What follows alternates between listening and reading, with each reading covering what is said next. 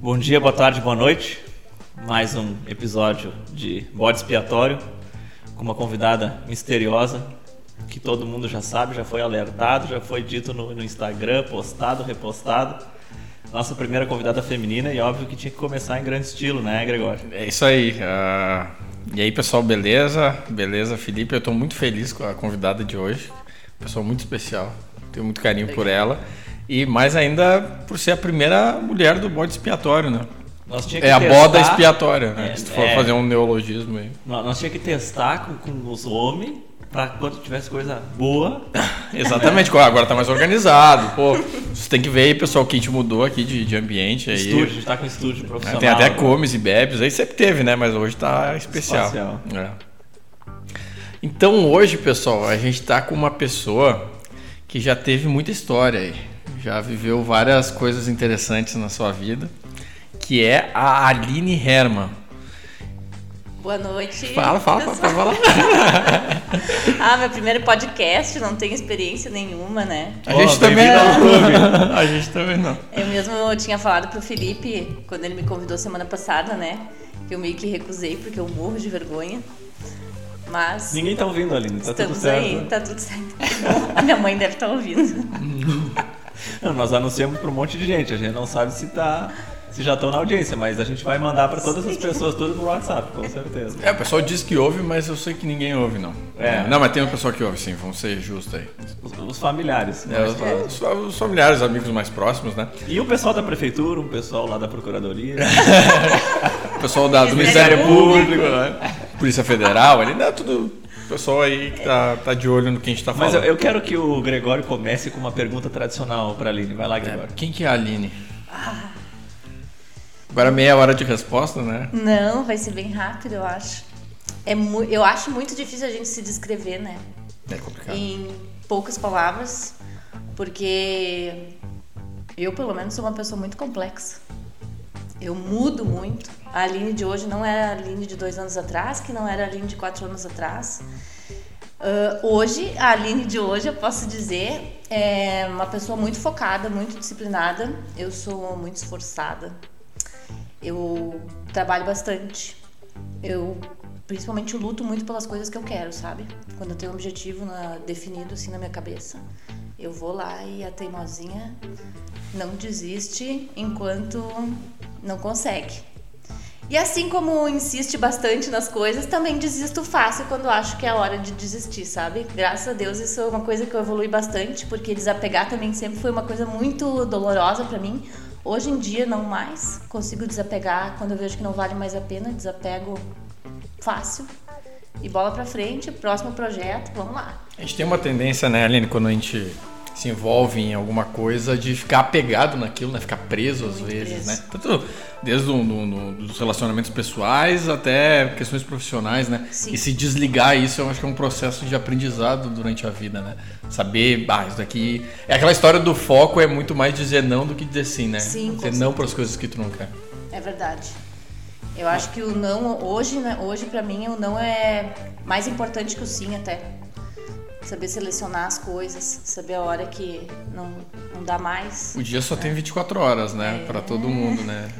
Mas Aline, na semana, no episódio da semana passada, eu te defini de uma forma muito interessante. E, e, acho que tu não gostou muito do que eu falei. Não, né? eu achei engraçado. Aline, a gente tava. Né, quando eu falei que a gente ia conversar com a Aline, o Gilney começou a falar da Aline, não sei o que. A Aline, ela. O que, que a Aline faz? A Aline faz o que ela quer, a hora que ela quer. Não é verdade? É. Ou não. Hã? Não, é mais ou menos isso. Mas sim, mas não. Uh, hoje sim eu sou autônoma, então realmente eu, eu faço o que eu quero e na hora que eu quero, não tenho horário para cumprir, né? Eu tenho, claro, o compromisso do trabalho que eu fui contratada de entregar aquilo pronto. Agora, Isso exige mais disciplina, né? Exige muito mais disciplina. E assim como te dá muita liberdade, também te prende mais às vezes, né? Ontem mesmo eu estava falando com um amigo meu que de Porto Alegre, que também é autônomo, trabalha mais ou menos na mesma área de criação. E ele disse: Nossa, eu não me lembro a última vez que eu tive fim de semana. E aí eu até comentei com ele, disse: Olha, eu tirei férias faz uma. Semana passada, retrasada, não lembro, que eu fiquei uma semana de férias, mas eu tava desde o dia. Fui olhar na minha agenda, eu tava desde o dia 22 de março sem folga. Desde o início da pandemia. Ah, não, dia 22 de março agora. Isso. Esse ano, tá. Sem folga, quando eu digo sem Sim, sem folga, é semana, sem né? sábado, sem domingo, sem nada. E aí o que que parece? É claro, eu faço meus horários, se eu quiser às 10 da manhã ir na academia, eu vou, só que eu sei que depois eu vou ter que ficar até a uma da manhã trabalhando. Então, ah, às vezes é engraçado que as pessoas acham, nossa, olha a vida boa que a Aline tem, né? Ela vai na academia de manhã, ela sai. É que as pessoas sabem o que tu posta no Instagram. É, é um recorte da nossa vida, né? Isso que é engraçado, porque as pessoas se baseiam muito pelas redes sociais, que aquilo é um recorte. Eu não fico postando que eu tô trabalhando 12 horas por Sim. dia e sem folga, e desesperada e que ca- descabelada, sabe, de madrugada. Mas a hora eles vê, quando eu posto lá, "Ah, a Aline tá andando de balão, a Aline tá fazendo trilha. Pô, que vida boa. Que vida boa, sabe? Ah, mas sim, resumindo, a Aline faz o que ela quer na hora que ela quer, mas ah, eu acho que com muita dedicação, assim. Mas explica para as pessoas que estão ouvindo aí que não te conhecem tanto quanto a gente, o que, que tu faz? É, co- como é que foi? Na verdade, talvez Assim, chegar as aí. pessoas que estão ouvindo, eu também não sei. nem, nem ela sabe. Nem eu sei. Isso aí é outro ponto muito interessante da minha vida, né? Se alguém me perguntar, Aline, qual Que a tua faz? profissão? Hoje, ela não tem nome. Eu não tenho um nome para minha profissão. Tu resolve tudo que aparece. Porque assim, eu poderia dizer que sou dire- diretora criativa, porque atendo empresas que eu faço a parte de criação. Mas eu também, agora, ah, estou ajudando junto a Neca Punch na decoração do Natal Luz. Vou resumir o meu trabalho da seguinte maneira: eu trabalho com criação, tá? Criatividade, vamos dizer assim. criatividade. Não existe um nome, um cargo para isso, sabe? Eu pego, as pessoas geralmente chegam para mim, pedem a, a necessidade delas, né? Como eu posso resolver aquilo, e eu vou criar alguma coisa que vai resolver aquilo. Tem, tem uma ideia de nome pra ti, Aline. Que é Tem. pegar start, startupeiro, assim, linguajar startupeiro. É CCO. CCO. Chef Creative Officer. Officer. É. Basicamente o que tu vende é criatividade, né? É, eu vendo criatividade. E aí o que, que acontece? Claro que não trabalho 100% sozinha. Quando eu assumo algum projeto e eu vejo que eu, por exemplo, ah, precisa de um ilustrador, eu contrato freela- freelancer, precisa de um designer gráfico melhor, eu lá contrato um designer gráfico. Mas eu geralmente coordeno toda essa parte, né? Mas Aline, tem uma, tem uma série de, de tópicos aqui da tua vida pessoal que, que eu andei garimpando aí pra Meu te Deus perguntar. Mas já que a gente tá nesse assunto, eu, eu, quero, eu quero entender um pouco melhor disso. Porque obviamente que a gente se conhece, aqui em Gramado todo mundo se conhece a vida inteira. Sim. Mas pouca gente sabe realmente da história da vida das pessoas. E assim, ó, pra tu hoje fazer o que tu quer a hora que tu quer, tu passou por muita coisa Sim. né? E, e- e o pouco que eu sei é que tu tem aí uma, um histórico profissional de, de, de- outro, com outras empresas que elas te deram bagagem suficiente para hoje tu tomar teu caminho dessa forma, né? Sim. Tu quer contar um pouquinho disso? Posso, da minha trajetória é, é bem interessante porque são. Antes eu enxergava como pontos totalmente de- desconexos, tipo que não faziam sentido nenhum, e que hoje eu vi que tudo se encaixa para eu conseguir che- eh, estar aqui hoje trabalhando. As experiências, elas. É. elas O que, que acontece? Eu comecei fazendo faculdade de pedagogia, porque eu fiz magistério, né? Aí fui fazer faculdade de pedagogia, comecei a faculdade com 16 anos, imagina, era uma criança, não sabia o que, que queria, e influência do pai e da mãe também, ah, vamos fazer. Quando eu estava na metade da, da faculdade de pedagogia, eu vi que não era bem aquilo, sabe? Que eu tava, "É, não, eu acho que isso aqui não é pra mim. E aí eu comecei a fazer publicidade junto, tá? Ah, nesse meio tempo, resolvi ir embora para Londres, estudar inglês, enfim, ah, me virar um pouco sozinha mundo afora. Voltei, terminei a faculdade de pedagogia porque faltava só basicamente um semestre de trabalho de conclusão, então eu também não queria botar a faculdade inteira a perder. Acabei terminando, mas foi só para ter diploma mesmo. Faculdade de publicidade acabei não continuando porque eu achava muito fraca, muito fraca. E eu disse: "Ah, eu não vou perder tempo e dinheiro aqui para aprender tão pouco". Ah, logo depois eu comecei a trabalhar em agência de publicidade. E aí fui passando de uma agência para outra, que todas foram me dando muita bagagem, né, criativa. Depois fui para empresas, par- empresas de, no departamento de marketing, assumi o departamento de marketing, marketing e tal. E aí chegou numa, numa dessas últimas empresas, eu tava meio que de saco cheio da minha profissão, né? E eu disse, eu não vou mais trabalhar com isso aqui, Zé Fini acabou. Eu vou trabalhar com projetos sociais. E aí eu fui, me mudei para Porto Alegre, comecei a trabalhar na, na Smile Flame, que é uma baita de uma agência lá de projetos ainda sociais. Existe. existe ainda. Uhum. Aí lá eu fiquei uns dois anos. Uh, foi um, acho que foi o emprego mais feliz da minha vida, assim, porque eram projetos bem malucos e que proporcionavam muita felicidade, né? A gente trabalhava muito com idosos, crianças deficientes, enfim, mas são projetos bem, bem legais. Quem puder pesquisar depois, Smile, Smile Flame. Flame. É. Uh, aí resolvi voltar para Gramado para abrir uma agência de publicidade com Mas mais peraí, quatro desculpa, amigos. essa, essa, essa tua experiência ali em Porto Alegre, na Smile Flame, existem projetos que tu teve envolvida de, de, de, é, de renome nacional. Ah, sim, sim. Conta um projeto legal aí que tu fez lá, assim, te marcou. Os projetos que eu fiz lá, foram, na verdade, foram três projetos que me marcaram muito, tá? Um, inclusive, eu repliquei aqui no Asa Santa Angela em Canela, que foi o skate no asilo, que é o quê? Basicamente skatistas, né, profissionais que a gente leva para dentro do asilo, montam uma pista de, com obstáculos, enfim. Eles fazem toda a competição e quem avalia são as vovós e vovôs, né? E é muito engraçado, porque ia assim, por exemplo, o campeão estadual de skate fazia umas manobras super e elas não iam com a cara do, do skatista e davam nota zero, nota um, uns recadinhos assim, ah, pega minha bengala pra andar melhor. e aí, ia o Gregório no seu skate, que não anda nada. Só andava pra frente, É, anda pra frente, pra trás, dá uns tropeção, umas cambalhotas e as velhinhas lá, nota 10, nota 9. E aí elas, enfim, no final elas presenteavam o ganhador com uma bengala de ouro, né? Que era o grande troféu da tarde. É, esse é um projeto eu, que eu me emociono muito, porque eu me lembro até hoje que teve um skate no asilo ali em Canela, que chegou às 5 e meia da tarde, começou a ficar frio e aí todo mundo queria botar as velhinhas pra dentro, né? E elas choravam porque elas não queriam entrar.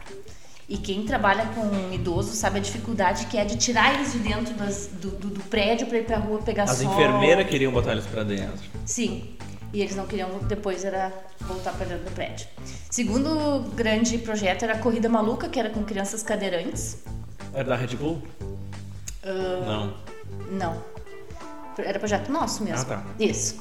E daí a gente pegava patrocínio e tal. Uma das edições até a gente fez na numa etapa da Stock Car ali em Tarumã. Que é o seguinte, a criança, ah, a gente chamava ela para um briefing, digamos assim, e que tentava extrair dela qual o sonho dessa criança. Então ela dizia, ah, meu sonho é ser a Frozen. Ah, o outro, ah, um dia eu quero ser taxista, com meu carro adaptado, o outro quer ser astronauta e tal. Então a gente pegava essas informações com as crianças, chamava designers, arquitetos, enfim, eh, desenvolvedor de produto, e a gente transformava a cadeira de rodas da criança no sonho dela. Então a Frozen, a cadeira virava um castelo, ela tava lá na torre, é, sabe? O, o taxista virava o carrinho de taxista. O amarelinho, O amarelinho. Sim, Daí tinha Santos. E aí acontecia, a gente botava, essa- era corrida maluca. Aí ia todos esses personagens pro autódromo e quem empurrava as crianças, o motor da cadeira de rodas eram os pilotos. Ah, sim, Sim, daí Daniel Serra. Rubinho Barrichello, sim, é todo esse pessoal.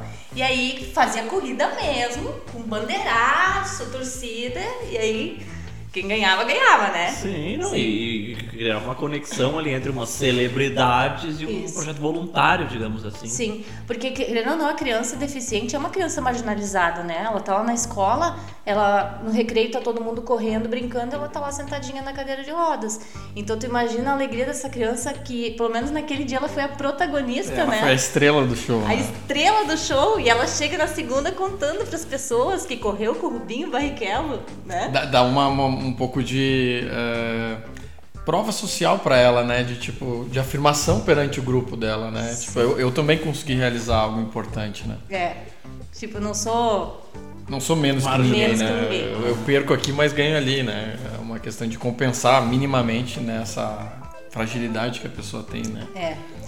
E aí o terceiro projeto que também foi, eu acho que foi um dos que mais teve destaque nacional, na verdade, e até internacional na época, ah, é, se chamava Bota do Mundo, que era uma Copa do Mundo também para crianças deficientes, que era a chance delas darem o primeiro chute da vida delas, junto com um jogador de futebol profissional. Então a gente ia, a gente fez, teve edição no Beira Rio, na Arena, E no Instituto Neymar, aí que foram todos os jogadores europeus e tal, o Neymar tava lá, Felipe Anderson, Nenê.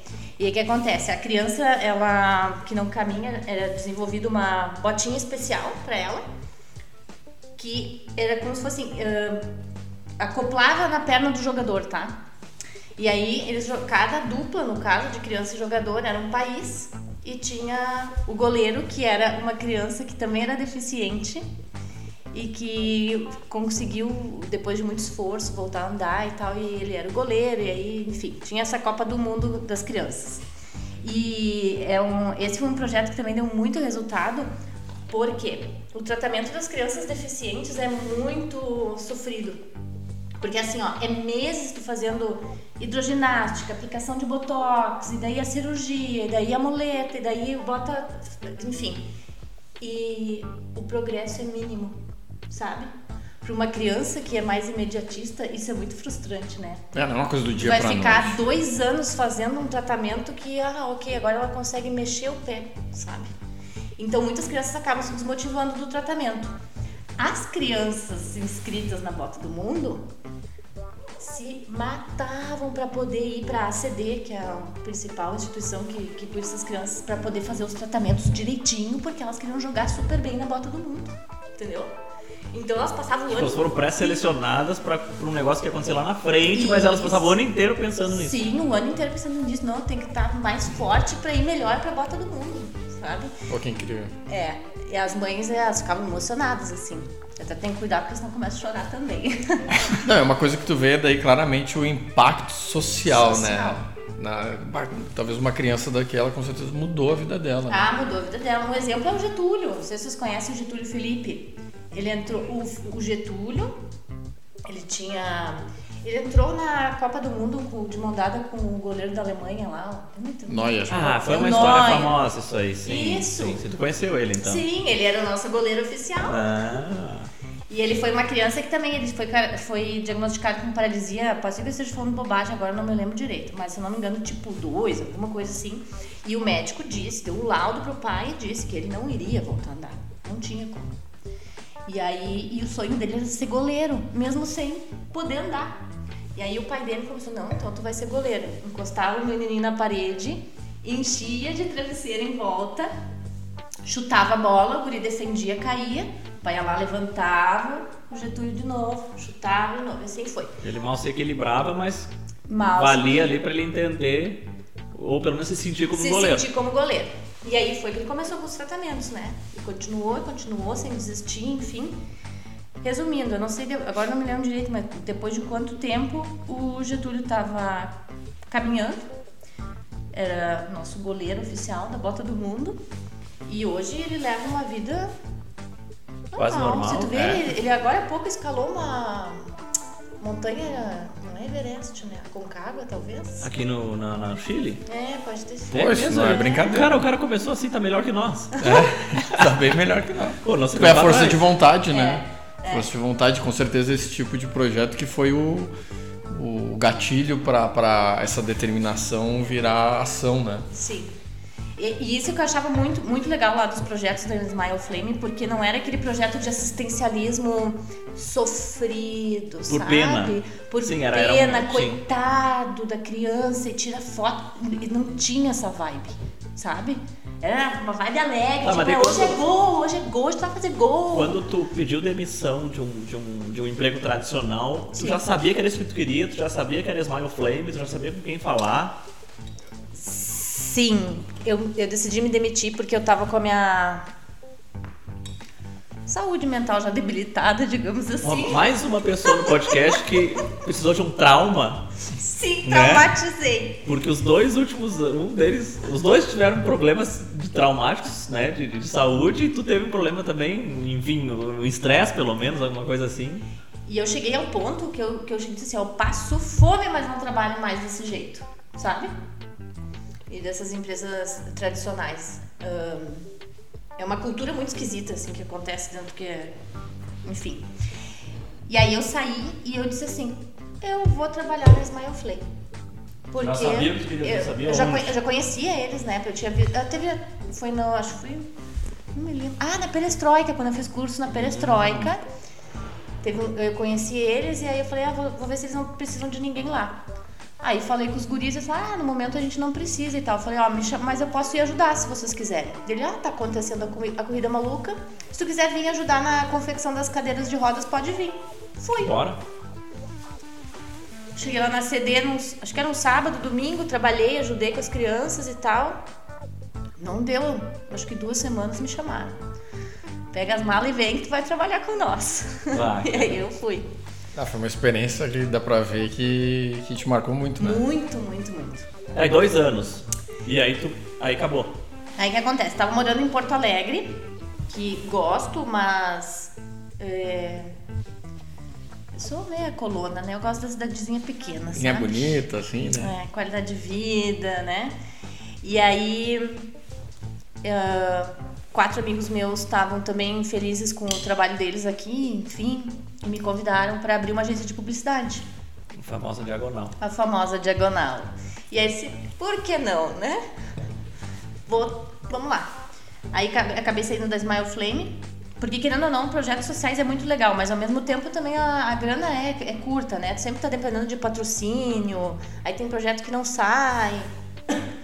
E aí eu pensei, não, eu vou, vou tentar abrir a agência de publicidade em Gramado, porque eu posso fazer projetos, projetos sociais lá também, né? A gente se junta com a Smile Flame faz ah, projetos pontuais, enfim, porque eu saí da Smile Flame assim, muito de boa, né? Imagina, morrendo de dor no coração. Abri a diagonal em 2016. É, Cinco anos atrás. é, em março de 2016 a gente abriu a diagonal. E logo depois abriu o Escape Game, eu tinha até Ah, esquecido. Foi mais ou menos na mesma época. Na mesma Aham. época, abri duas empresas na mesma época. Eu lembro, eu fui um dos primeiros a ir lá. É. Tu queria, tu queria achar a Aline, tu eu- só ia na- no escritório de bateu contabilidade. recorde. Não, eu era top 3. Quatro equipes tinham feito. Tu, tu não jogou com o Bruno, não? Não, foi com o Marcelo Blum e a nossa equipe na época. Ah, mas vocês ficaram. A gente foi bem, mas tinha gente melhor ali. Na época, tinha outras, mas, mas foi uma primeiro escape game da região, né? No antigo, na, na frente do Bill, Na frente do antigo Bill. onde era academia, foi Tu tempo não jogou, academia. né? Hum. Nossa. O Gregório não tem capacidade para essas coisas. O Gregório não tem capacidade para essas coisas. Mas, do são nada- clientes da minha empresa lá. Sou- o- a, a venda online eh, são clientes da minha Ah, empresa. é verdade. Ah, é verdade. Mas aí, tipo, se tu saiu da Smile Flame, pensou na diagonal e deu um estalo e escape game. Aí o que tinha acontecido? Eu tinha ido viajar ah, pra Orlando. E aí a gente parou antes em Miami, eu na época meu ex, né? E a gente jogou o escape game lá. E eu amei. Disse, nossa, isso aqui é minha cara, investigação, né? Jogo de Desafio. raciocínio. Ai, é, amei. E a gente voltou pra cá e aquilo ficou Props. na minha cabeça, né? A gente ficava martelando e ficava martelando, e aí a gente pensou, vamos, vamos tentar abrir, vamos, vamos, vamos abrir. E aí foi que no mesmo ano a gente voltou pra lá, fez toda uma pesquisa de campo de novo, né? Aí eu joguei, a gente foi pra Orlando só pra jogar. A gente fez uma Ah. viagem só pra jogar. Mapearam todos os que tinham. Todos os escape games que tinha. E aí a gente voltou pra cá, abriu, em 2016 também. E aí eu fiquei com as duas empresas, chegou num Mas ponto- tu, tu, tu tava. Tu que cuidava do escape game. Eu Sim. lembro que eu ia lá, mas tinha que agendar, Tinha que agendar. né? Mas eu lembro que ia lá e tu que organizava tudo. Sim, cuidava de tudo. Tinha que, desde faxineira até Porque tinham duas salas, né? Eram, eram dois. o diamante E o Missão Impossível. Impossível. Ah, eu lembro disso. Eu fiz um deles só. Pena que eu não fiz Qual- os dois. qual que? Ah, não, não lembro. lembro. Mas conta um pouquinho que tu falou que morou na, na Inglaterra. Como é que foi? Tipo, isso foi antes, né? Como é, Bem antes, é. como é que foi isso? Ah, como é que tem foi uma irmã que mora na gringa. Ela tá A onde? minha irmã mora na Austrália. Na Austrália. Sim, já fazem 11 anos. Aí chegou um momento nessa jogada que tu resolveu ir pra Londres. Isso. Ah, não sei, eu acordei um dia e disse, eu vou pra Londres, eu preciso aprender inglês, eu preciso sair de gramado um pouco. E aí comecei a trabalhar, trabalhar, trabalhar. E naquela época eu tinha três empregos ao mesmo tempo. Pra conseguir O juntar Julius, dinheiro. do Todo Mundo Odeia do Chris, mais um pouco. Três empregos ao mesmo tempo pra conseguir, porque naquela época ir pra Londres era, era, era muito caro, sabe? Era um valor assim. Pra mim, que Fora era da novinha, realidade. Era, era, era muito difícil. E aí eu me lembro que eu comecei a trabalhar, trabalhar, trabalhar. E aí, assim, fim de semana, não tinha dia, não tinha. Eu tinha. Fazia bico aqui, bico ali, lavava louça em café, e daí trabalhava na CUT, lembra da CUT? Ah, é? Eu não Sim. sabia que você trabalhou lá. É a melhor casa noturna da história de Gramado. E Canela. Tinha detector de metal na entrada, era 5 Sim. pila. Era o melhor lugar. Era o melhor lugar. Gente, Nossa Deus. Senhora, E você aí, trabalhou lá, não sabia. Aham. Eu ia fazer de tudo naquela época, porque eu enfiei na cabeça que eu ia, eu ia pra Londres. E aí eu me lembro que encaminhei meus documentos todos, voltou, visto aprovado, aí eu peguei e fui. E eu tinha, na verdade, eu tinha comprado a escola, o curso de inglês para oito meses. E acabei ficando quase três anos. Três anos. Ah, é? Eu não sabia que era tanto tempo. Então. É. Aí tu fez o curso e começou a trabalhar lá e tal. Comecei a fazer, sim, fiz o curso, cheguei lá, primeira, eu não sabia nem falar inglês direito, mas I need a job eu sabia, né? e aí foi, logo comecei, primeiro, claro, comecei assim, entregava flyer, aí depois comecei a trabalhar ah, naqueles serviços de catering, assim, de, meio de garçonete, mas era também não fixo, né? Eles te chamavam assim, Eventos. Aline, hoje tem que ir lá no hotel tal, ah, amanhã tem que ir lá não sei onde. E aí depois eu consegui emprego num pub, aí fixo. E é, o, o- esse emprego no pub foi muito bom pra mim, porque era um pub na área business, né? Em bank lá. Então não era um pub de festa, era um pub de executivos, assim. E o, o nível de inglês deles era muito bom, né? Eles me ajudavam até com papelada, sabe? Pra não pagar IPTU da casa. Eles diziam, não, vem cá que eu te ajudo. Então, assim, foi bem massa. legal. E eu Criou, não... Criava amizades. É, Networking nível hard, né? Networking Os nível banqueiros de Londres. os banqueiros de Londres. E aí depois, ah, ao mesmo tempo, daí eu trabalhava meio turno nesse pub, aí eu estudava, de segunda a sexta ainda, né? E aí eu trabalhava também numa loja em Oxford Street, ali, que é a BHS. Ahn, que daí na loja eu ganhava bem, sabe? Um- Loja de roupa. loja de roupa. Comecei fazendo, organizando as roupas da Zarara, depois fazendo estoque, depois fui pro estoque central, da, porque a BHS é uma rede que tem 300 lojas, assim, é bem grande. Depois eu fui pra parte visual, que era deixar a loja bonita, né? Ajudar a fazer as vitrines, a, onde ia os manequins, vestir. Ah, isso deve ter dado uma baita bagagem, assim, de, de- E até porque tá em outro De lugar. criatividade. então, pensar como é que o E cliente tu vai... conseguia, tu conseguia pegar roupa de graça? Não. Ah, Não talvez a melhor coisa seria isso. aí. Ah, nem será que não são muito bonitas as roupas lá. Não? Ah, bom, então tá bom. Tomara que eles não estejam ouvindo, né? E daí assim eu fiquei lá, mas eu fiquei na loja e no pub dois anos e meio, assim, então foi. É, digamos que eu cheguei em Londres e foi no máximo quatro meses depois eu já tava com esses dois empregos muito bons, assim. E eu mantive os dois. A loja. E isso te sustentava lá. A loja, claro. A loja por pagar bem, né? Porque era um salário bem superior. Ao, lá eles pagam por hora, né? Em Londres. Era um salário bem superior por hora. E o pub eu mantive por networking mesmo. E, e por ser um trabalho mais leve também, né? Tá, e, e- e- e- vamos fazer um comparativo assim da, da vida que tu tinha aqui em Gramado, né? Nesse ponto tu não tinha morado em Porto Alegre ainda, né? Tu tinha vivido a tua vida inteira aqui. E quando tu foi pra lá, assim, qual que foram, como é que foi os choques culturais que tu teve, aqueles momentos que tu bah, descobriu que o mundo não era aquilo que tu imaginava? Tu se lembra de algum desses momentos? Nossa, vários. Ah, Pode pensar, não tem pressa. Eu tenho uma. Assim, eu sou uma, co- como eu sou uma pessoa bem aberta, assim, eu nunca fui uma pessoa. Eu sou de cidade pequena, mas eu nunca tive a, peque- a cabeça muito pequena, fechada, sabe? Isso que eu, eu não sei como também. Eu nunca fui muito.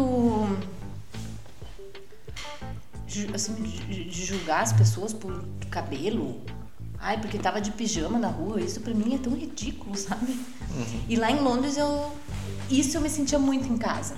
Porque tu vê de tudo na rua, né? E eu adorava em domingo porque eu, eu ia no super de pijama e ninguém olhava. Adorava. Meu, eu, eu fazia de propósito, de acordar domingo e ir no Tesco, que era de pijama, porque eu podia, porque eu sei que eu não posso fazer isso em gramado, porque, nossa, olha ali Não. a filha do Henrique de pijama no Bert. Bem isso, né? Bem isso.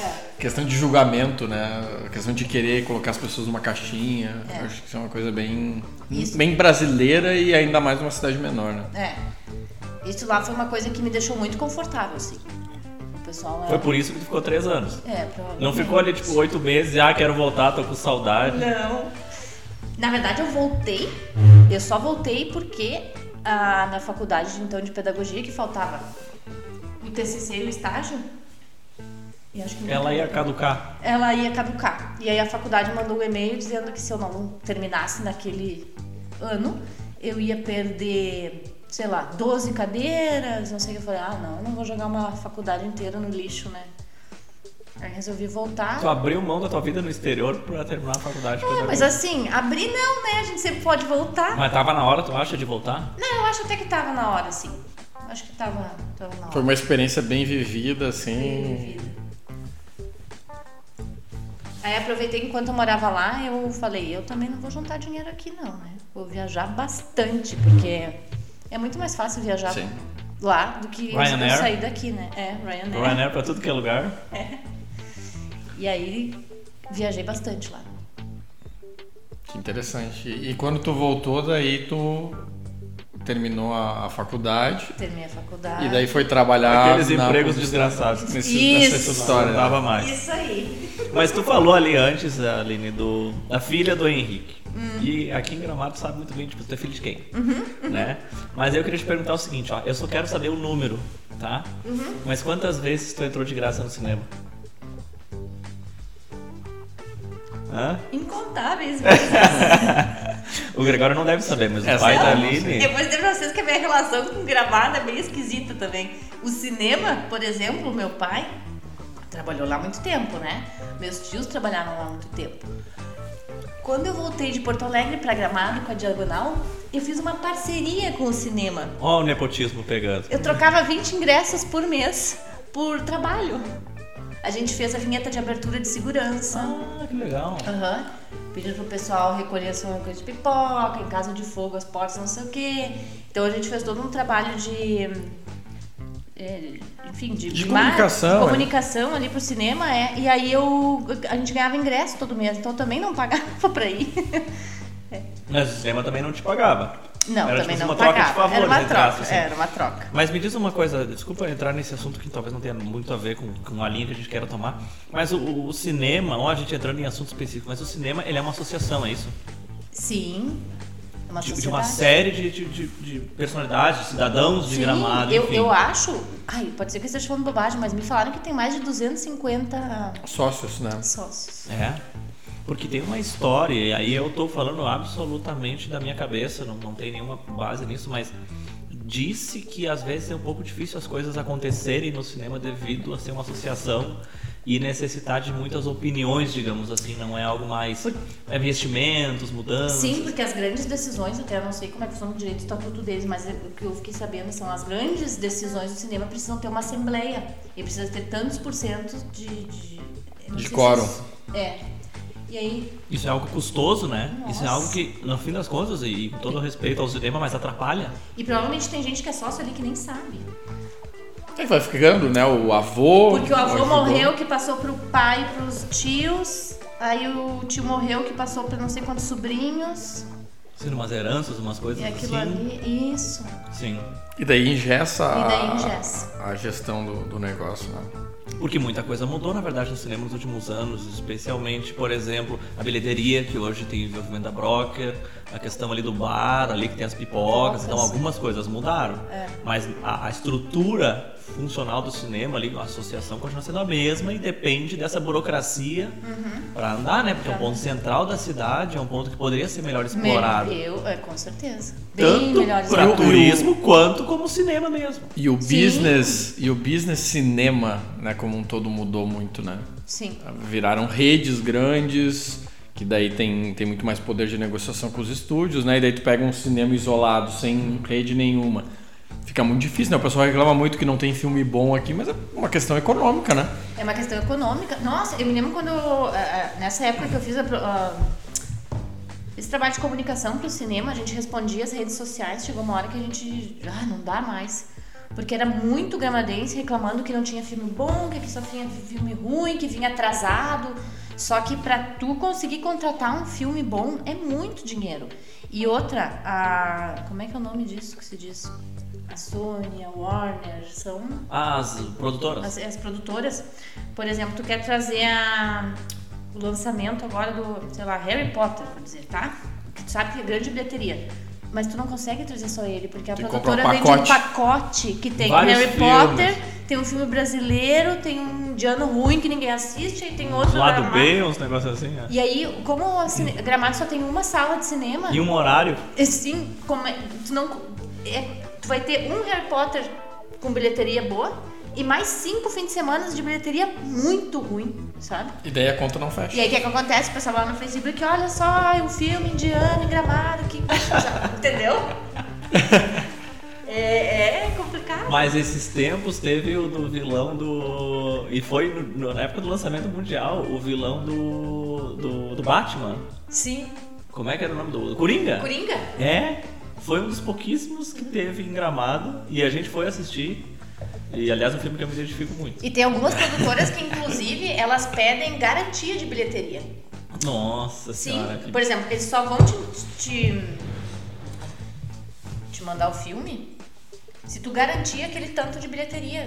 E Não Gramado tem não tem como. Não tem. É diferente de um shopping Iguatemi com cinco salas, com 10 horários Sim, por tu, tu consegue- tu tem demanda de cidade grande, tu consegue diluir ah, os pacotes de É, isso é uma coisa que é o seguinte, né? Beleza, assim, todo, muita gente vem de Porto Alegre pra ter segurança, pra ficar em hotel bom, pra ir pra restaurante bom agora. Cinema não é melhor do que lá. Com O daqui. Não. Infelizmente. Então não é algo que faz com que as pessoas venham para aproveitar. Não é lugar de turista. Né? É do gramadense. E o gramadense, infelizmente, não tem essa cultura justamente por não ter sido gerenciado de uma forma atrativa para nós, né? O gramadense ele vai eventualmente no cinema por falta de outra opção ou por É, Essas coisas até o Gramadense reclama muito, assim, porque na, na época eu me lembro muito a reclamação do ingresso, é que era na época 15 reais. Gente, em Porto Alegre tu não paga menos de 30. mais o estacionamento. Mais o estacionamento, mais a pipoca que custa mais 30. E aí ali tu deixa o teu fígado, depois o teu rim, né? Pra poder comer um chocolate. Eu acho que é muito do, do que o Felipe falou sobre, sobre, sobre gestão, né? Sem fazer crítica à gestão nenhuma, né? Mas analisando de fora, ah, por que, que tem McDonald's numa cidade como a nossa, né? Que tem 30 e poucos mil habitantes, né? Não existe McDonald's em outras cidades de 30 e poucos mil habitantes. Isso é inviável, né? Existe porque a gente tem uma demanda turística que É é, é fora da, da curva, né? É, então, acho que um, um ponto do- do- de exploração comercial do cinema seria conseguir linkar esse tu- turismo do cinema daqui a pouco, né? O cara compra é, o cinema para vir aqui assistir no final de semana, sei lá. Né? Mas é uma precisa ser achado formas para que eu acho que é um patrimônio da cidade, né? Muito importante, né? É o coração da cidade. Mas o cinema ele serve pra uma coisa. Não sei vocês, mas pra mim com certeza. Especialmente até uns 10 anos atrás, pra namorar. Né? Co- Combina com a gatinha, não tem nada a fazer, às vezes não tem idade suficiente, vamos no cinema. E o Festival de Cinema, né? Que é a- a- um, um evento. Eu acho que é o evento mais raiz gramadense, assim, é o Festival de Cinema, né? Todo mundo se lembra na escola, quando a gente ia mais novo, ia lá ver os artistas e coisa, né? Isso é uma coisa que também se perdeu, né? Se perdeu. E co- como é que tu vê ali, né, a questão do- dos eventos na nossa cidade, assim, tu que agora tá trabalhando relacionada ao Natal Luz, ah, tipo, a importância dos eventos na cidade e como isso transmite quem a gente é. Porque é o seguinte, desde que tu saiu da Diagonal, tu te envolveu mais com eventos. Sim, Né? na época da Diagonal a gente, a gente fez a identidade do, do 45º Festival de Cinema. Ah, é? Eu não Sim. sabia, que legal. Ah, Por algum tempo também, ah, antes, bem antes da Diagonal, quando eu trabalhava como funcionária, eu atendia a prefeitura, a festa da colônia. Ou seja, a Isso. melhor festa de gramado. Melhor festa A de melhor Gramado. festa de gramado. Melhor festa de gramado. Dois Essa anos sem sim é festa- raiz, né? É, Essa sim é raiz. essa Dois é raiz. anos sem festa colônia, tá difícil? É. Tá difícil. Tá Mas é a difícil. melhor festa se o turista Mas esse soubesse. ano talvez saia, né? Ah, é? Não sei. Talvez saia. E é tu que vai fazer a identidade? Ah. Ou é segredo? Não, não, não, não, não sou eu. Mas aí tu, tu, tu já fez alguns eventos lá atrás, envolvido então com, com o poder Sim, público. que foi aí que eu conheci a Neca Punch. Hum. Porque a gente fazia a festa da colônia juntos, ela com a decoração, eu com a parte de sinalização e comunicação visual. E aí depois eu e a Neca a gente trabalhou junto também numa, numa empresa, né? Então a gente também fazia muita coisa junto. E aí, a, por isso que ela acabou me chamando agora para ajudar ela na decoração. Porque ela achou que eu tinha o mesmo olhar que ela. Sim, sim.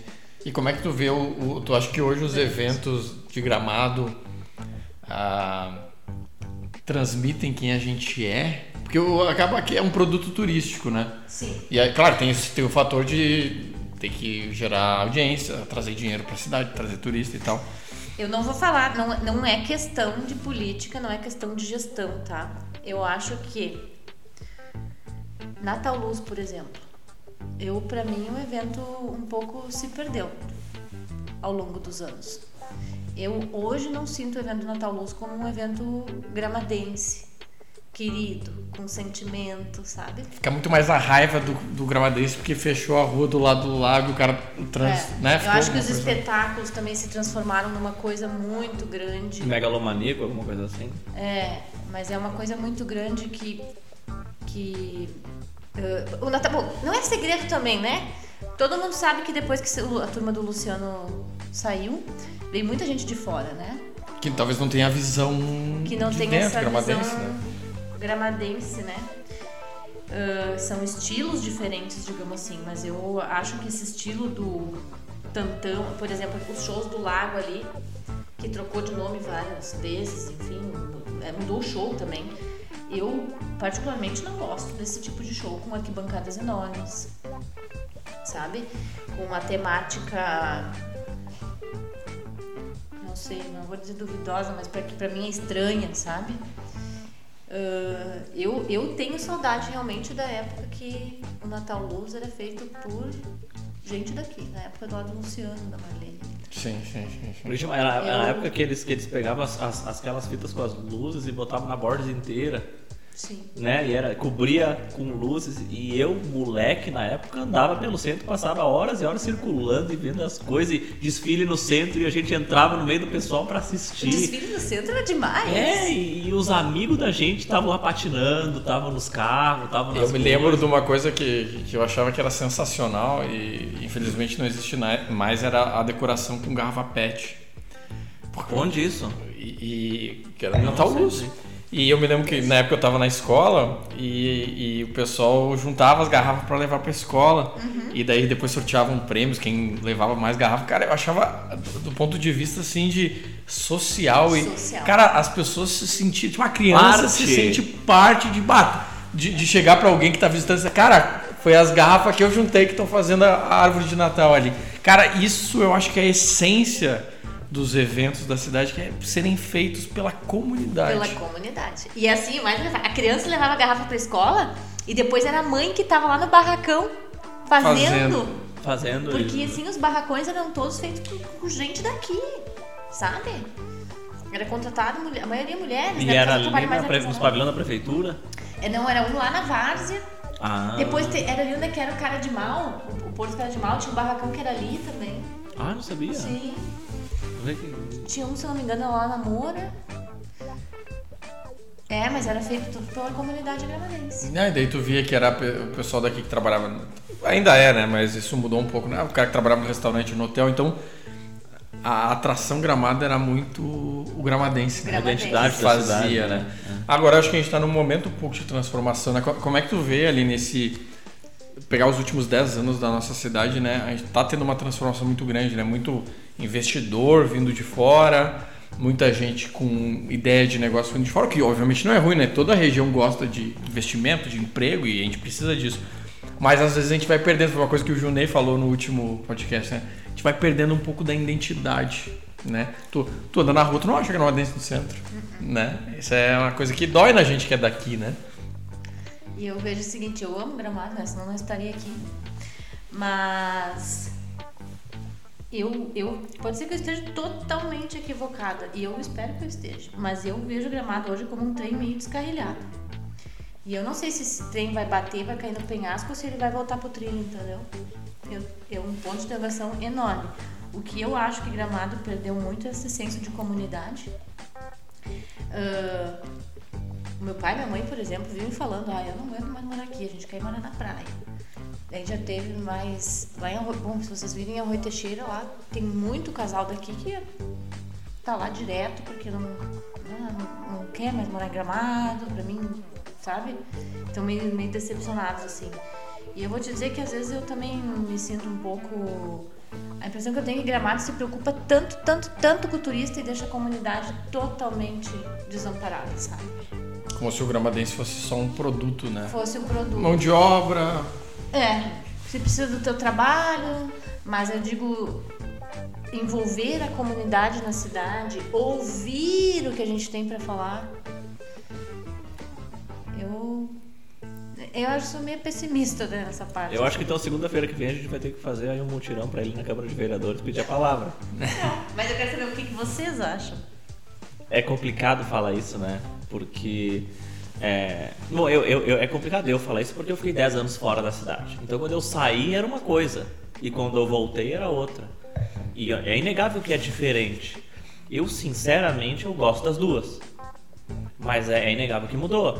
Hoje, eventualmente, eu vou redescobrindo amizades lá de trás.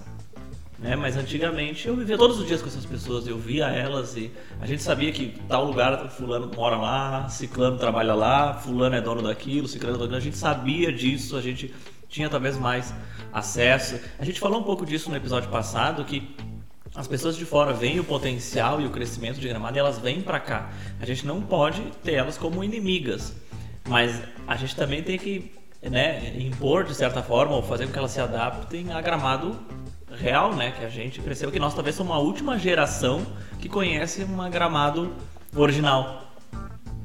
É, eu, eu, eu tenho uma opinião que é a seguinte, eu, eu também acho que é.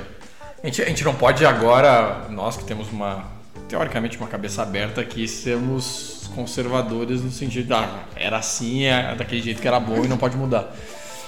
Mas eu acho que a cidade perdeu muito dos seus pontos de referência. Tipo, onde é que tu encontra os teus amigos hoje? Né?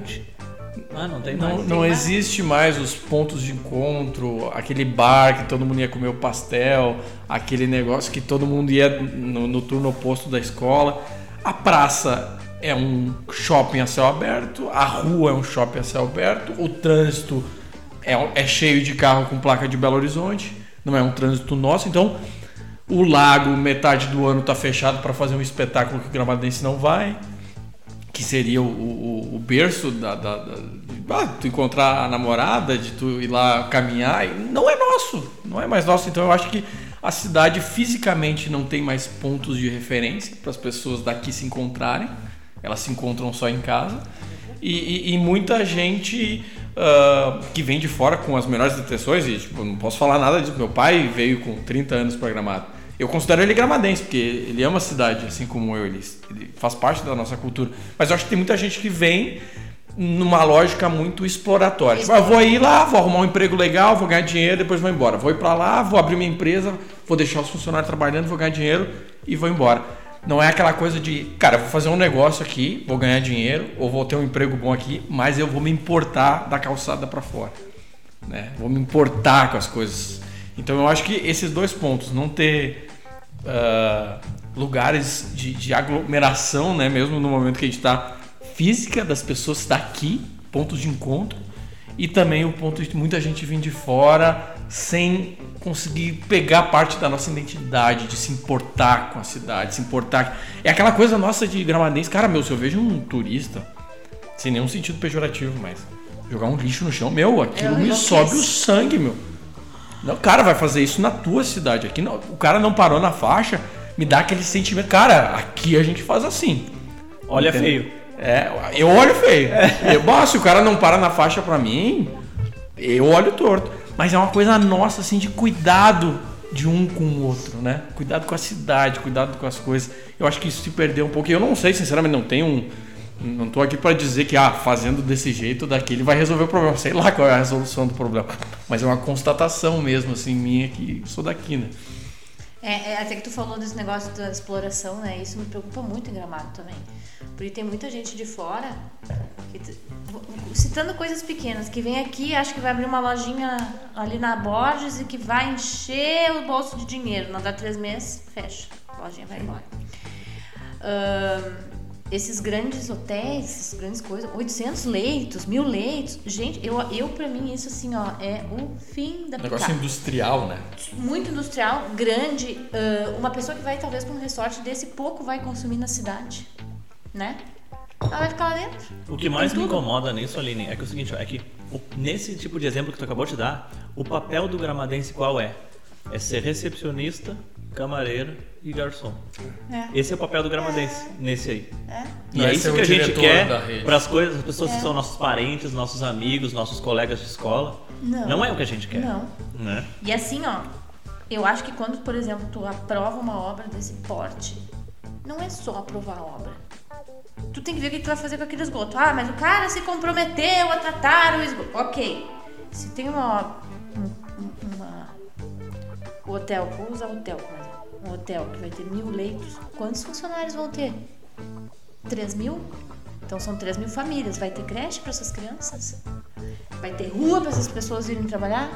Tu entende? Tem toda uma toda estrutura claro que eu, eu, sinceramente, eu vejo que Gramado não faz esse crescimento planejado e organizado, sabe? Quantos mil metros de obras vamos conseguir aprovar ano que vem? Quanto, quais as ruas que nós vamos já então fazer a- a esgoto, fazer tudo certinho? Parece que também assim, ó, aprovou, aprovou, construiu, que- depois a gente vê, sabe? A impressão que eu tenho é essa. E até hoje eu não vi alguém também me dar uma resposta muito. Eu acho que é- é tem muita vontade de organizar a bagunça, mas são muitos interesses, né? E interesses ah, econômicos que não, não falam na lógica de nada fora da lei, mas ah, pressionam a sociedade, e o poder público e tudo a, a relevar as coisas, né? É muito complicado, por exemplo, ah, tu diz, ah, tal empreendimento não pode estar aqui. O questionamento de um lado da sociedade, tá, mas peraí, eu estou desempregado, deixa abrir. Mas do outro lado vai acontecer o que tu falou, cara. Mas- Precisa de mil pessoas para trabalhar, as pessoas precisam morar, precisa de escola, precisa de água, precisa de tudo. Mas é que eu te digo, se tu tem as coisas organizadas e planejadas previamente, aí chega o Gregório, tá? Pra prefeita Aline. Aline, quero construir um mega hotel com 3 mil quartos aqui em Gramado. Se eu tenho, se eu tenho uma coisa, um crescimento planejado, vou dizer, Gregório, agora não dá porque eu preciso abrir essa rua, fazer isso aqui, vou precisar aumentar o número dessa, aqui, ó, as vagas dessa creche aqui, aqui eu já, tu entende? Tu tem como, se tu quiser dizer não pro cara, tu tem pelo menos uma explicação pra dar pro cara, Um entendeu? argumento um estruturado. argumento estruturado bom. Não, aí o do jeito que tá hoje não tem, tu só diz sim ou sim, Sim, porque sim, não sim, tem sim, como sim. dizer não. Sim, sim. É, Eu até acho que está acontecendo alguns avanços nessa linha, né, recentemente. Mas com certeza ainda está muito longe da gente resolver o problema, né? O- o- os fatos falam por si, né? É uma cidade cada vez mais abarrotada de carro, uma cidade com os preços agora subiu um pouco, né? Mas os hotéis brigando por preço cada vez mais baixo, né? Então isso são efeitos de problemas que a gente teve. Mas eu gostaria de fazer uma pergunta, Aline. Tu que é pedagoga, então. É, que o Felipe falou uma coisa interessante, né? Que o trabalho do gramadense é ser o recepcionista, é ser o, o, Garçom. o garçom. E não tem nenhum demérito nesses trabalhos, né? Pode ser um puta garçom, um cara faz muito bem o teu trabalho. Mas, naturalmente, a sociedade exige trabalhos de maior complexidade. E esses trabalhos de maior É que as pessoas complexidade. têm sonhos. E tu, Tem sonhos, é, querem tu pode crescer. não querer trabalhar com turismo, né? Exato, exato. Então, tu- naturalmente, os trabalhos que têm mais complexidade vão ganhar mais ah, renda e, e isso vai, naturalmente aumenta a renda da cidade, as pessoas gastam mais, vivem melhor.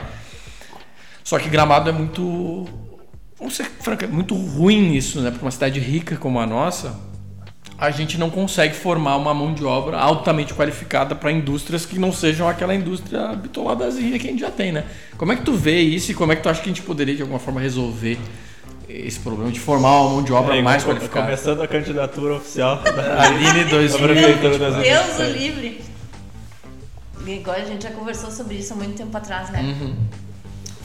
Eu acho gra- é- é- isso é uma coisa bem, bem, ó, bem preocupante Gramado, é 85, mais de 85% né, de receita do município vem do turismo. Isso pra Sim. mim é, como diria alguém, eu não sei quem me falou isso, mas Carol, minha sócio. Nunca bota teus ovinhos, todos os teus ovinhos numa cestinha só, né? Eu acho que Gramado botou todos os ovinhos nessa cestinha ali, tá contando com a sorte. Bom, a pandemia diz isso, né? a cidade numa crise quase quebra. Em uma crise. É. Fecha, cai a estrada lá, a cidade quase quebra. Eu vou te dizer que isso eu não tenho a mínima noção de como resolver, mas eu acho que também falta incentivo governamental, né? Mas tu não acha, uh, eu até estava falando com o Felipe sobre isso, a gente não fica botando tudo muito na conta do ah, que o prefeito tem que resolver, o secretário tem que resolver, o vereador tem que resolver. Cara, o que de fato a gente depende deles, né? Não, Trago não depende de nada, né? Eu vou te dizer, é, agora pensando melhor. É, vamos repensar isso aí, Vamos repensar isso aí. Parabéns, prefeito. Ahn, na minha época, por exemplo, que não tinha nenhuma faculdade aqui, eu tinha que pegar o ônibus Eu acho que essa é a grande né? questão. É. Eu tinha que pegar o ônibus, eu tinha que pagar. Não era, tipo, além de eu ter que pagar a faculdade, que pra mim era, era Uma caro, fortuna, uma né? fortuna, eu tinha que pagar o transporte. Hoje o transporte já tá gratuito, aí depois já veio a UX, a UX, já tem o Nopar. Ah, mas é, realmente eu não sei por que que tá tão... Será que não é a ambição das pessoas que é cada vez mais rasa? De tipo, vou abrir um restaurante e tá bom? Não, acho que nem isso às vezes, porque assim, a nossa geração tem bastante gente, Aline, que saiu daqui. Muita gente fez a vida lá fora, alguns voltaram. Mas a gente falando aí do pessoal hoje de 20 anos, será que tem a mesma ambição que a gente tem de sair daqui, de estudar fora, de. Tudo bem, não, não, não. É, é difícil generalizar, mas qual é que será que é essa tendência? Tu consegue ver isso de alguma forma? É difícil que a gente não tá inserido nas outras gerações, né? É complicada essa, essa, essa questão. Nós estamos divagando agora difícil. sobre assuntos complexos, É né? difícil. Não, mas eu acho que é natural isso. É, é- Eu acho que a internet, a capilaridade da internet e o fato de tu poder ter uma vida parecida aqui do que tu tem em São Paulo, A nível de acesso de vida informação digital. tal. Hoje a vida digital ela tem um papel importante na vida por completo das pessoas. Antes tu tinha a vida, agora a gente tem a vida digital, que é hoje até, até parte do teu trabalho, né? De, de- as pessoas trabalham remotamente tudo e a vida real, né? A vida de pegar as coisas no restaurante. Dado que a vida digital ocupa boa parte da vida das pessoas e tu consegue ter uma vida digital aqui em Gramado igual tu tem em São Paulo ou em Londres, a necessidade de um jovem de 16, 17 anos sair daqui para ser aprovado socialmente dentro do mundo dele não é mais aquela. Não. Porque ele tem acesso a tudo, ele tem Netflix, todos os filmes que ele quer tem, tem ali. Não precisa ir no cinema, não precisa ir no shopping para ver o filme. O filme tá na TV dele no dia que é lançado. Então tudo isso eu acho que faz com que aquela necessidade que tu comentou de, bah, eu quero ir para uma cidade grande, quero não é mais tão grande essa, essa É, vontade. talvez não. É. Uma teoria aqui. Vai saber, né? Eu vou ter que pensar nisso hoje à noite e amanhã eu, eu, eu trago uma resposta. O, coisa sobre educação, ah, Aline, eu acho, e, e eu gostaria que tu comentasse sobre que às vezes não é também só sobre a educação formal, né? Que isso mudou muito, né? Aquele negócio de ir fazer a faculdade, coisa. Ah, sim. Eu acho que falta uma, uma economia mais dinâmica aqui para que surjam negócios fora desse mundinho ah, que a gente já conhece. Né? Seria isso, estaria isso começando através da Summit? Ah, sim. Acho que foi, é, eu acho que a Gramado. Summit é um ponto interessante. Porque a Aline é uma pessoa, uma, uma pessoa chave na Gramado Summit. Sim, a Gramado Summit eu acho que foi pioneira, né? Quando todo mundo dizia que um evento. Imagina um evento de tecnologia em Gramado, na cidade do chocolate, do fundi, sabe? Da fundi, né? Da fundo.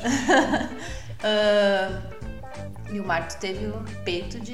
Não, não, ele foi muito corajoso. Porque tu tá envolvido corajoso. ali desde o início, né? Sim, desde o início. O que que tu faz lá? Eu e o Rodolfo. Sim. ah, a gente Que é- faz toda a parte de, de identidade visual.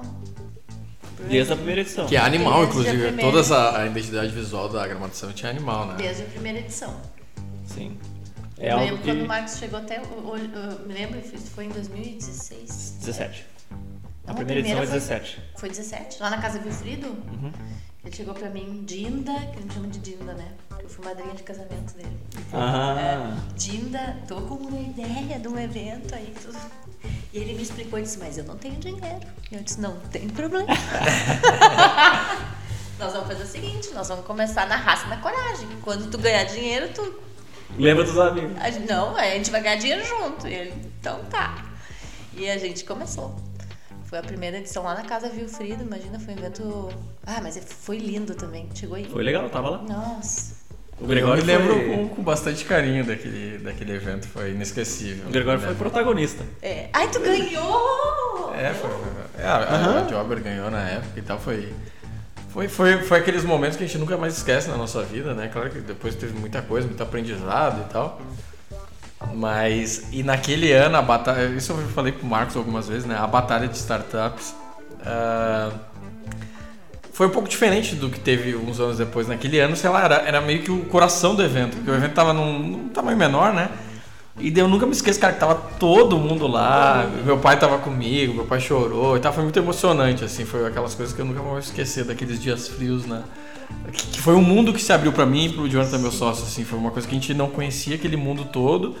A gente não sabia o que era startup, receber investimento, era uma coisa muito nebulosa e de repente aquilo tava ali. Nós estávamos negociando uh, o agreement com o investidor, entendeu? São Paulo que tu nunca tinha visto, conheceu ele naquele dia. É, então foi uma coisa que foi transformadora, assim, e daí naturalmente aquilo acabou inspirando indiretamente outras pessoas. A gente viu que o colega da faculdade começou a empreender, a fazer, viu que era possível. Viu que é possível, né? É, e isso então... a Summit abriu as porteiras aqui em Gramado, né? Do pessoal ver. Imagina acesso a, a, pessoas ali que a gente nunca teria se não fosse a Gramado Summit, né? Com certeza. Esses empreendedores aí, o Bevenuti, enfim, tem tantos, né? E imagina, o último teve três palcos com palestras o dia inteiro. Mas eu acho que mas voltando à história lá da ambição, de por que, que mais gente não busca isso e a gente não faz uma gramada um pouco diversificada, eu realmente não sei. Talvez é cultural mesmo, né? Cultural, talvez. A gente tem uma cultura mais conservadora, né? Eu acho que isso, até que a gente tava falando do negócio de sair e de pijama na. Eu não, eu não vou. Agora, quando eu morava na, na Holanda, que nem a Aline falou, cara, eu saio com uma melancia na cabeça, cara, ninguém dá a mínima. Dá mínima. Tu tá com uma melancia aqui, meu, sei lá, sai cabelo já ajeitado na rua, as pessoas já estão falando, né? Uma coisa muito cultural nossa. Eu acho que isso é uma coisa que a cidade pode crescer o quanto for. Ainda fica esse negócio de cidade pequena.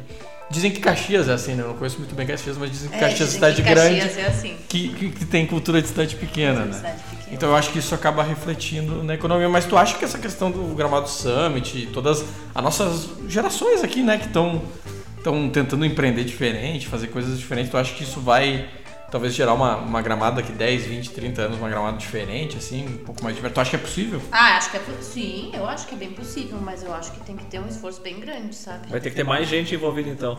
Sim. A gente vai ter que começar a convidar as pessoas. Enganar. No podcast, né? podcast.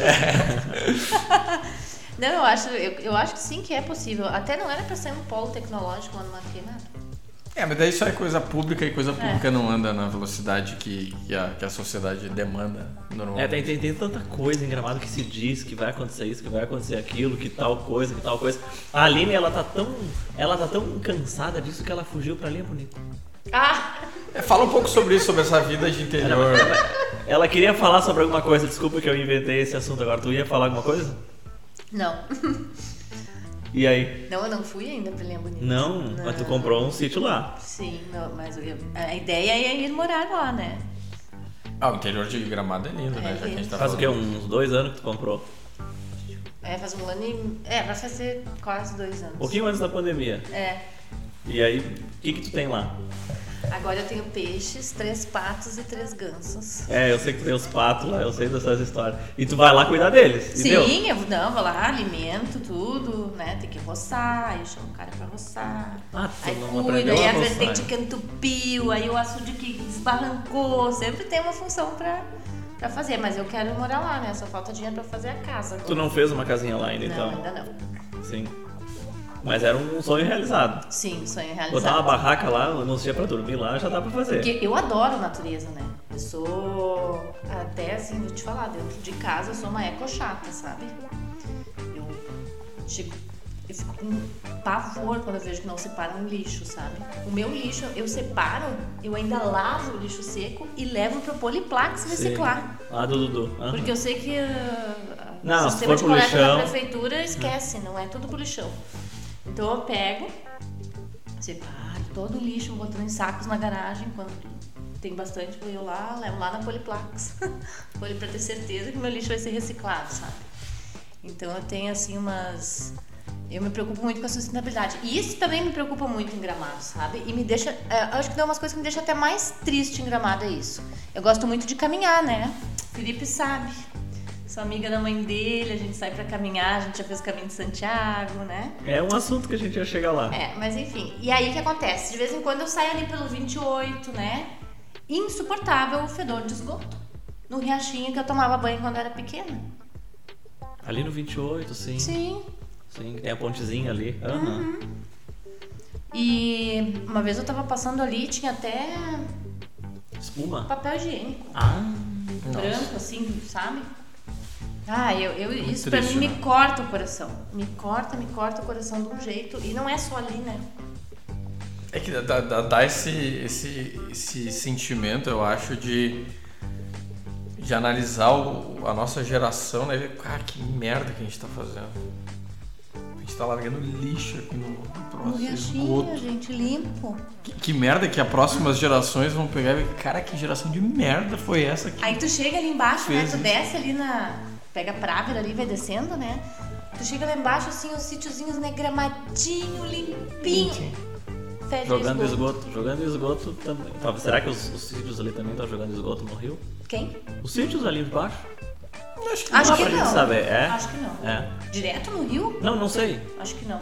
acho que nesse caso não, acho que é uma coisa que vem da cidade mesmo, né? Acaba um ligando, o outro vai, vai É, cair. e isso é uma coisa que até, como eu quero construir lá no sítio, a minha ideia é fazer uma, uma casa, não vou dizer 100%, né? Mas o mais ecológico possível. cuidar. É, digamos assim. é. E tem várias opções hoje, por exemplo, tem biodigestor, que tu mesmo bota teu esgoto ali, compra só os probióticos e ainda gera gás pra tua casa, sabe? Então hoje tem várias opções assim, eh, de, tu pode tratar teu esgoto com bananeira, com Sim, bambu. sim, tipo, é muito fácil, sim, sabe? sim. É, é, eu já fui atrás disso, não é tão simples assim, mas existe. Sim, existe. sim. Mas eu digo, não é Precisa- nada precisa de também. espaço, tá? Porque é o sistema de tratamento por raízes. Sim. Então precisa de espaço, a água precisa é, andar por um espaço Por de vários espaço. metros e É. tal, mas é muito interessante, Mas o é biodigestor é como se fosse uma caixa d'água. Pelo que eu vi na internet, assim, uma caixa d'água, que tem lá uns trambucos, que não sei como é que funciona, que também não li muito a A respeito. gente paga pro negócio funcionar. É. Compra pro negócio funcionar, bota a E solução aquilo ali. gera gás pra tu usar onde. Não gera, não deve gerar tanto gás, né? Eu acho Que a conta de gás tá ficando cada vez mais alta também. Será que dá pra aproveitar? Dá, dá pra até vender o gás. Mas ah, se tu pegar, e a gente já fez isso algumas vezes, pega, pega o carro ou pega a bicicleta, alguma coisa assim, junta os amigos e vai. É, dá uma volta no interior, faz, desce, o, desce o 28 e vai até a várzea. Ou então sai pelo mato queimado e sai lá no caracol. E vai recolhendo o lixo que tá na, na beira da estrada. Tu enche mais que uma caminhonete. Tu enche Sim. duas caminhonetes. Se for de mochila, tu não faz um quilômetro Tu não faz um quilômetro. de lixo. Televisão, fogão, muita latinha, fralda. Quem que é o tipo de pessoa que larga uma televisão do lado da estrada? Tem bastante, cara. Mas Um é- sofá. Um negócio. Pelo amor de Deus, cara. Ali Isso tem muito em Gramado, cara. Muito, muito em Gramado. Se rolar esse multirão, toda semana tem lixo. Aham. Uhum. Desce então lá pro, pro, pro é uma Nova, pra Galinha assim- Bonita, mesma coisa. Linha Bonita é a mesma coisa, eu canso de recolher lixo lá na frente É que do sítio. começa a ter atrações turísticas lá, o pessoal circula, bebe aquela garrafinha, garrafinha d'água, terminou a garrafinha, joga pra rua. É inacreditável. É E o que, que tu inacreditável. vai fazer? É complicado, né? Porque é a educação das pessoas, mas não é a educação do gramadense.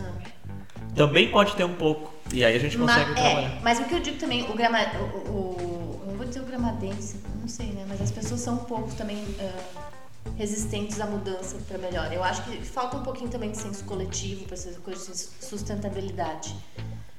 Fui ver agora essa semana que o, aquele projeto do Renan e o do professor Daniel de que os supermercados não Das mais essa sacolinha sacolas. plástica. Isso foi feito há dois anos.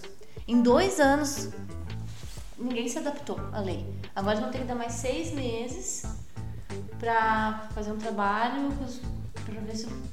Gente, Deprimente, é né? deprimente. Dois anos e meio pra alguém se adaptar a uma lei dessa. Se eu tenho um mercado Mas será, aí que eu hoje. pergunto o seguinte, ó, será que esse é o caminho? Através de uma lei impondo as coisas? Mas, Ah, mas é- da boa vontade nada funciona. Adianta pedir para as pessoas não jogarem lixo do carro? Mas tu lembra que há, há uns anos atrás, quando a gente estava um envolvimento um pouco maior na visão, é, a gente tinha algumas ideias ali de, de, promover alguns, alguns projetos nesse sentido, né? Sim. Um pouco na, na parte de educação e um pouco na parte de reciclagem de lixo. E a gente estudou, buscou alguns dados, falou com, com a Secretaria de Educação e tudo mais.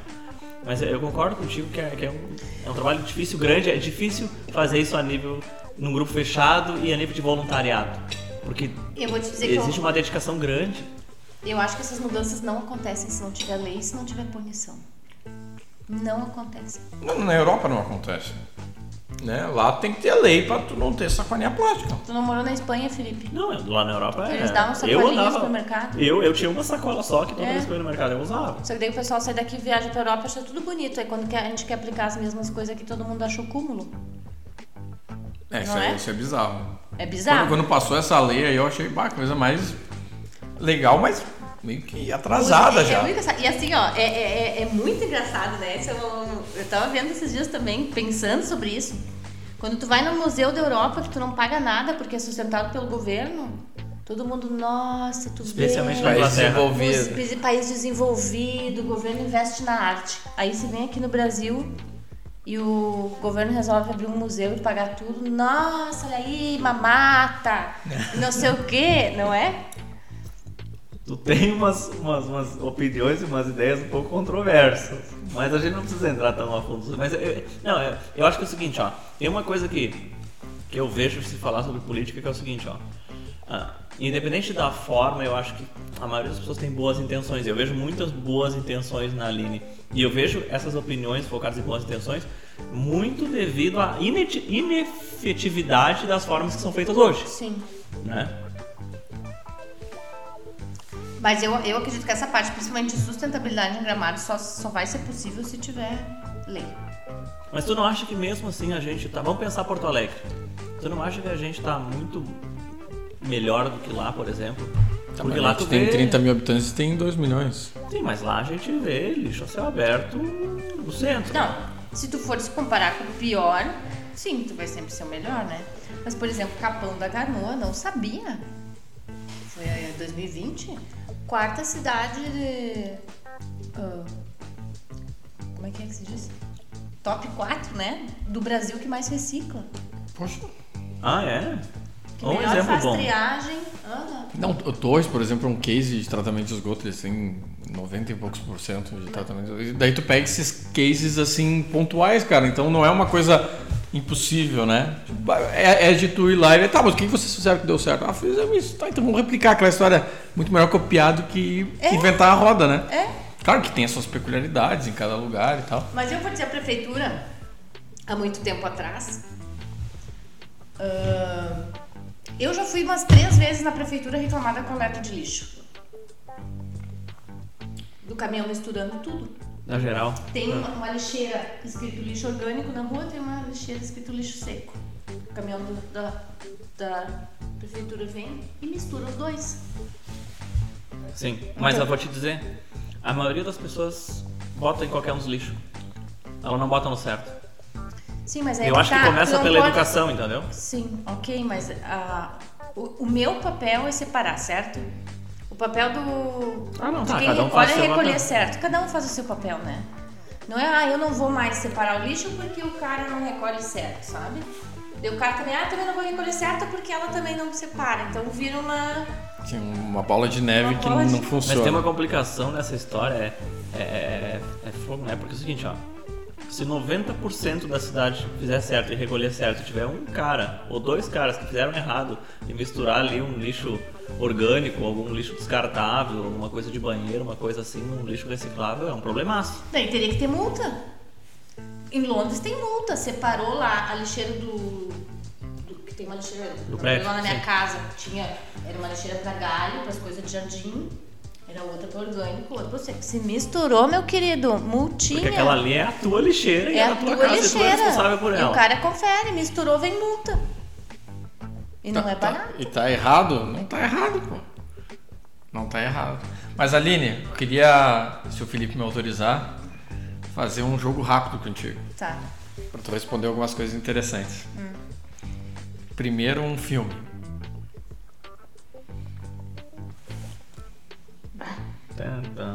O menino do pijama listrado. Clássico. Olha, nazismo. Clássico. Hitler. É, tu Mas vê que é uma baita filme, pessoa. com certeza. Ah, Eu pensava que a Aline ia vir com um filme iraniano da década de 70 aí pra, pra, pra, pra ser cult e tal, mas ela veio com um clássico. Ah, uma música. Meu Deus. Não é fácil, né? Não é fácil. É a pergunta mais difícil da noite.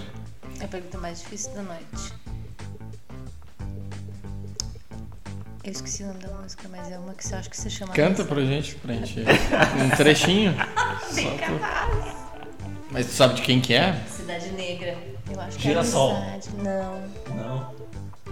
A Cidade Negra é, ela é, é um, é um estilo bem É um estilo bonitinho. É, sim, sim. bola, Bem alto- brasileiro. Alto astral. É, alto astral, é verdade. Ah, uma cor.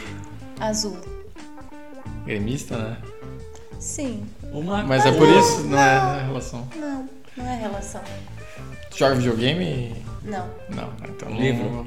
Um livro.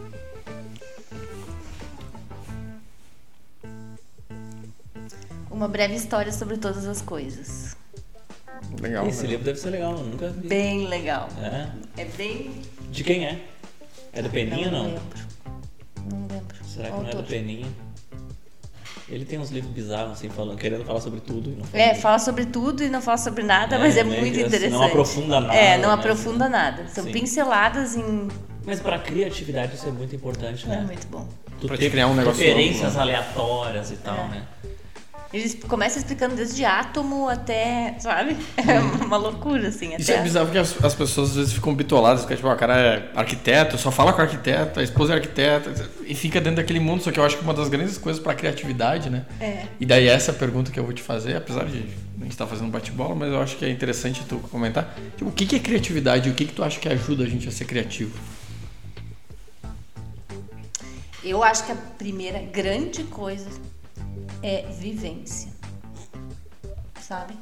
E tu, segunda coisa, observação, né? Tu conseguir juntar essas co- coisas, tu viver e observar as coisas. Porque eu percebo, por exemplo, assim, eu passo por uma coisa e observo coisas que às vezes as pessoas nem não Não se dão conta. não se dão conta, tá? Vou dar um exemplo. Na Disney. Tava todo mundo nos brinquedos bem louco lá, olhando não sei o quê. Eu tava já olhando que material que era feito o negócio, como é que a válvula girava lá atrás, sabe? E às vezes eu ia, voltava pra fila e eu ia de novo pra ver Vai como é que fazia, girava a cápsula, porque tinha um braço por trás que fazia assim e tinha duas. Ou seja, tu não É. te divertiu. Não, eu ia me divertia, mas eu, eu, eu, eu presto atenção em muita coisa, assim. Tu acha que então. E aí o que, que acontece? Se tu tem as vivências, tu tem a observação e depois tu começa, tu começa, tu, tu tem gatilhos, né? Muito mais fácil tu ter gatilho, né? Interessante. Então tu acha que tá muito é. atrelado a criatividade com a curiosidade. Sim, sim, sim, sim. Talvez seja um paralelo. Bah, quanto mais curioso que tu é, porque tu, bah, mas por que aquilo é preto? Mas por que, que é feito? E tal, e tu começa a linkar as coisas na tua cabeça, né? Aham. Interessante, interessante, porque tu trabalhando, né, como a gente falou no início, né, tu vende criatividade, né? É. E talvez tu só pode vender hoje a criatividade porque tu se expôs a todas essas experiências, né? Ah, e acho que uma coisa leva a outra, porque agora refletindo juntos aqui, ah, o que que acontece? Como eu entendo várias, várias empresas diferentes, por exemplo, desde Gramado Summit, que é inovação e tecnologia, até deixa eu escolher uma Metodoc, assim, que eu a bem- Metodoc, é. construtora. construtora, Ah, é, restaurante. incorporadora, restaurante. O que acontece? É um ramo muito diferente do outro. Então eu tenho que estudar muito também cada vez que eu vou fazer um, um, um trabalho mais aprofundado. Depois que tu pega o ritmo, tu vai, né? Mas de começo, assim, por exemplo, quando eu peguei a incorporadora, tu, ah, como é que é que planta baixa, né? Então eu estudo muito. E agora me perdi. Ia falar? Não, mas eu acho que é interessante, eu eu, tu- o que tu tava querendo dizer é que quando tu se expõe a, a contextos diferentes, né, Isso. tu vai fazendo os links na tua cabeça. Não, mas pera, tem, links. tem esse padrão aqui, né? É. Só aí que tá. Se tu, por exemplo, eu acho que, eu acho que tu pega um trabalho também que tu não se aprofunda tanto, tu não faz talvez um trabalho tão com a alma do negócio, certo? Sim. Então, eu acho que é uma via de mão dupla. Ah, Mas hoje em dia, de tu diria. Porque assim, ó, tu teve, tu teve umas experiências muito interessantes e diversas, tá? E a gente tava se encaminhando pro final aqui para não ficar exagerado, né? A gente já entendeu que é mais ou menos esse o tempo. E obviamente que ela teria assunto para mais vários episódios que provavelmente ocorrerão. Mas uh, depois de todas as experiências e hoje que tu tem a certa liberdade de ser autônoma, digamos, tu acha que tu tá mais feliz do que tu esteve durante a tua carreira Com certeza. profissional? Com certeza. Hoje tu escolhe os trabalhos que tu quer fazer, tu não dá explicação para ninguém, tu compartilha os resultados com os clientes, Sim. tu consegue buscar novos desafios, tem mais liberdade para falar com o cliente, porque é tu que responde. Sim, sim, sim. Isso também é muito importante, né? Já chegar sempre na, na pessoa que resolve, sabe? Isso para mim também é muito importante. Eu, particularmente, tenho um certo trauma de ter que falar, por exemplo, assim, ó. O Gregório, que é da, da, da, né? da empresa, que passa pro meu atendimento, que passa pro cara da criação, que passa que passa pra Aline, sabe? Porque tem muito ruído ali no meio, né? Tem muito ruído ali no meio. Então eu, eu gosto, por exemplo, eu chego direto no, sempre no meu cliente, né? Que é o cara que resolve, que é o que vai me dizer sim, não, pago, não pago, sabe? Sim, sim, sim, sim, sim. É isso aí, Aline, continua ou não, vamos por outro caminho. Mas em termos de trabalho, eu não troco hoje a minha vida por nenhum de parte profissional, né? Do que eu tinha antes. Porque é muito melhor ter essa liberdade. E o único compromisso que eu tenho é de saber que eu vou entregar o, o trabalho no prazo que eu prometi, com a qualidade que eles já esperam, ou até melhor. Fora isso, eu tenho. Posso escolher como, quando, né? Mas o. Que massa, Aline. Putz, a... eu Tem mais- insisti tem mais bastante um- para a Aline vir aí falar com a gente. Tem mais uma última pergunta. É, duas na realidade, né? Vai lá. O lugar favorito em Gramado. Não, nem favorito, mas um, um lugar em Um Gramado. lugar que me deixa bem. É. Lago Negro às sete da manhã. Quase clichê, Tá né? tá. Mas botou ali de manhã pra dar uma Não. quebrada no clichê, tá? De manhã sem, sem ninguém. Sem ninguém. Só, Com aquela. aquele. no inverno? só eu e o cara dos pedalinhos limpando. Lá no lá. inverno E é lindo, né? Saindo aquela Lindo. névoa da, do- da água, Aham. assim. hã? O dia amanhecendo. Lago Negro de manhã cedo Com pra mim é demais. Sozinho. Sozinho. Geralmente vou dar uma caminhada lá, uma corridinha. Um aplicativo que tu usa bastante. Instagram. É bastante pra criatividade, né? É. Eu uso muito para trabalho também. E um lugar no mundo que não seja em Gramado, um lugar. Para Que tu goste. que eu Tu gosta? goste. Tá. Londres. Saudade de Londres. Tenho saudade. Mas Aline, ah, seguinte, ó, tem aqui uma, uma série de outros assuntos que eu queria falar contigo, eu queria que tu contasse um pouco. E, e num, num outro momento vai contar da tua época de escoteira, de moleque e tudo mais. Um pouco mais da história dos caminhos de Santiago, dessas viagens que tu tem feito, um pouco da tua irmã também na Austrália, acho que é legal de falar. Sim. E a gente vai falar sobre isso em algum outro momento, mas ah, eu quero que tu me diga agora em uma frase rápida que, é, já que tá na tua mão, o Natal Luz desse ano vai ser diferenciado, é isso? Vai. É? Vai ser Tá especial? na minha mão e da Neca, né?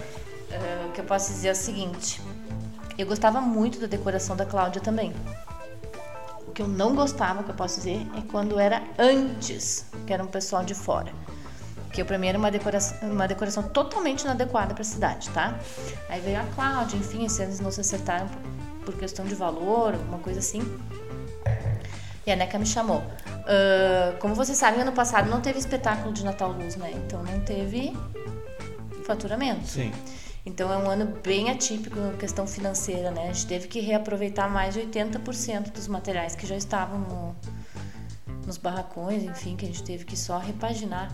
Mas embora eh, tendo pouca criação nossa, né, do zero, assim, não que não é um projeto que nasceu completo, eu acho que vai ter uma cara bem diferente. A gente, vai, a gente vai botar teu WhatsApp no negocinho, então se o pessoal quiser reclamar da Isso! decoração, manda o WhatsApp direto pra, pra Aline. Isso. Isso aí. Show de bola. Show. Obrigado, Aline, pela presença aqui, foi bem legal. Muito obrigado, Aline, ao Gregório, a todos os ouvintes. E eu já quero anunciar o entrevistado semana eh, que vem, que vai ser uma pessoa muito legal e provavelmente você já ouviu falar dela. Um abraço. Um abraço. Não, tu não anunciou então, meu. Quem é?